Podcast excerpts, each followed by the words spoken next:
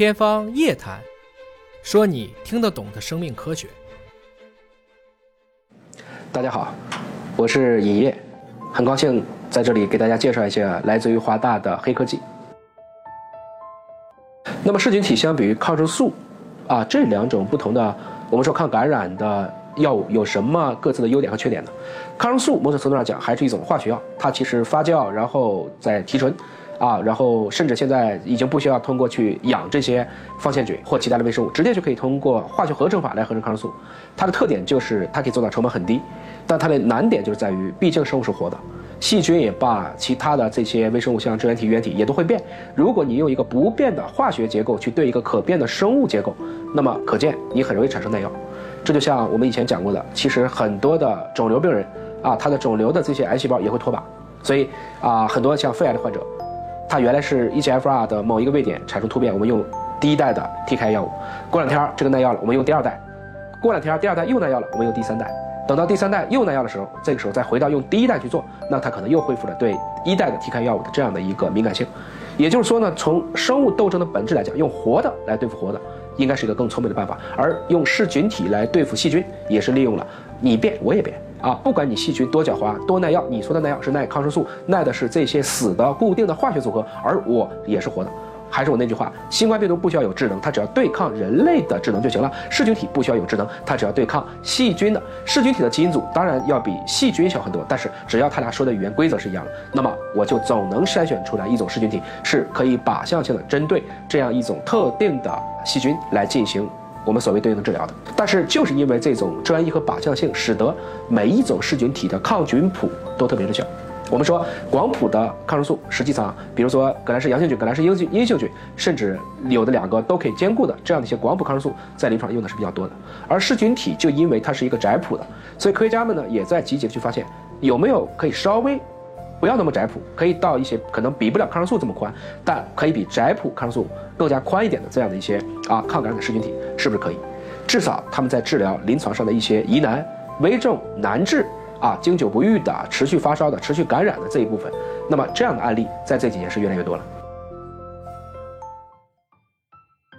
可以预见呢，如果说抗生素就相当于我们传统的肿瘤化疗，而噬菌体治疗未来就会像今天的靶向药一样，可以更加精准的去帮人体解决目前的这些让临床医生头疼的相关的问题。那么今天呢，美国的国防部和 FDA 已经开始支持噬菌体的临床应用，有大量的临床实验和临床前沿研究投入到了实战当中。与此同时，英国也跟美国联合采用了工程噬菌体，啊，极其广泛的开展临床实验。作为英联邦国家的澳大利亚也随后跟进。也开始了对应的噬菌体的临床实验，在发达国家努力的同时呢，中国也没有闲着啊。包括虽然中国起步呢不能算晚，但是规模始终不大，但是这个开展的相关的一些研究。应该说这么多年始终没有断。呃，这里面值得一提的就是一个就是复旦大学附属的叫公共卫生临床中心和上海的噬菌体与耐药研究所一直在积极的进行小规模的一个噬菌体的相关的临床实验，来针对一些啊有需要的病人进行有效的救助。那么有两篇非常经典的文章啊，第一个就是，比如说我们都知道有一种叫做非酒精性的脂肪肝或者叫非酒精性的肝病，不喝酒，但是好像肝有问题。后来发现呢是肺炎的克雷伯菌引起了这个问题，那么怎么办呢？啊，没有用抗生素，就用吃肺炎克利伯菌的噬菌体，通过对感染的一个治疗，进而啊发现了这个非酒性肝病的这样的一个诱因。那么还有一个呢，就是同样的是对小鼠上做的一个实验，也是一个肝病，但这个是由酒精引起的。就小鼠的酒精性肝病的发生发展呢，实际上通过一个噬菌体，这个噬菌体呢是可以靶向性的去对抗叫屎肠球菌这样一种肠道的一个啊，应该说比较常见的一种菌。那么来有效减缓了小鼠酒精性肝病的一个发生发展。同时呢，现在也有多家的商业公司投入到了噬菌体相关的治疗当中，其中有以色列和美国的一个啊联合创始的公司叫做 Domics，那么启动了多条的噬菌体的一个治疗慢病的一些管线。这里讲的一些慢病呢，就比如说一些男性纤维化呀，一些这个啊局限性肠炎的等等系的疾病。我们以前对于一些衰老，对于一些啊这些慢性的疾病。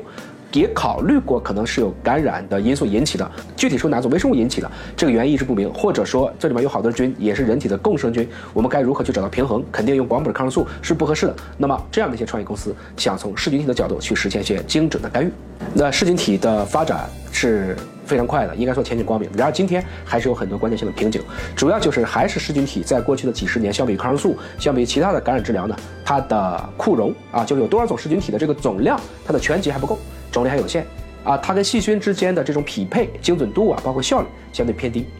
那么在我们寄予厚望的一个大市场，也就是能治疗慢病的这个噬菌体啊，相关的一些靶啊，比如说靶标菌，或者说这些啊微生物和它的致病机制还不明确。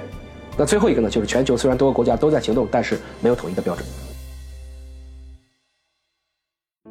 华大在这个问题上呢，其实也在一直积极努力在做。大家都知道，华大对肠道菌群的研究是非常早的，也是包括最早的啊肠道菌群这样的一个大的框架和理论的提出者。那么我们也根据这个基础，在噬菌体的研究上进行了对应的一个布局。华大的优势就是在于它的基因的数据非常的多。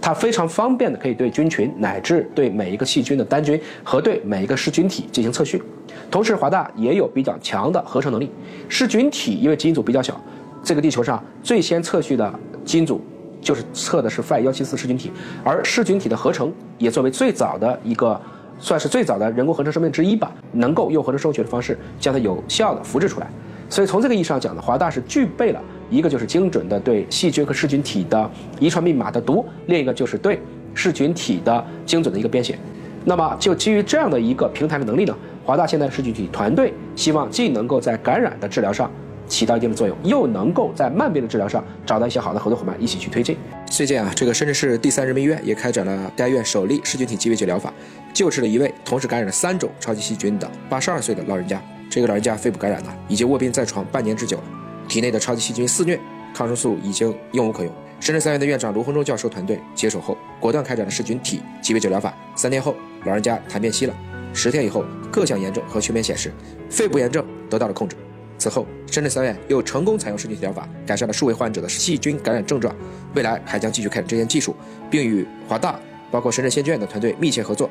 不断完善技术，使其标准化，让更多患者受益。同时，我们也尝试是不是能够通过基因工程的方式，可以去啊人工设计的一些噬菌体，比如说刚才讲到的，可以把它的这个抗菌谱变得更宽一些，或者它的抗菌效果能够更加精准一些，多管齐下，找到一条适合于在我们今天抗感染药物之外的另外一条生物抗感染之路。这就是今天华大的黑科技。谢谢各位。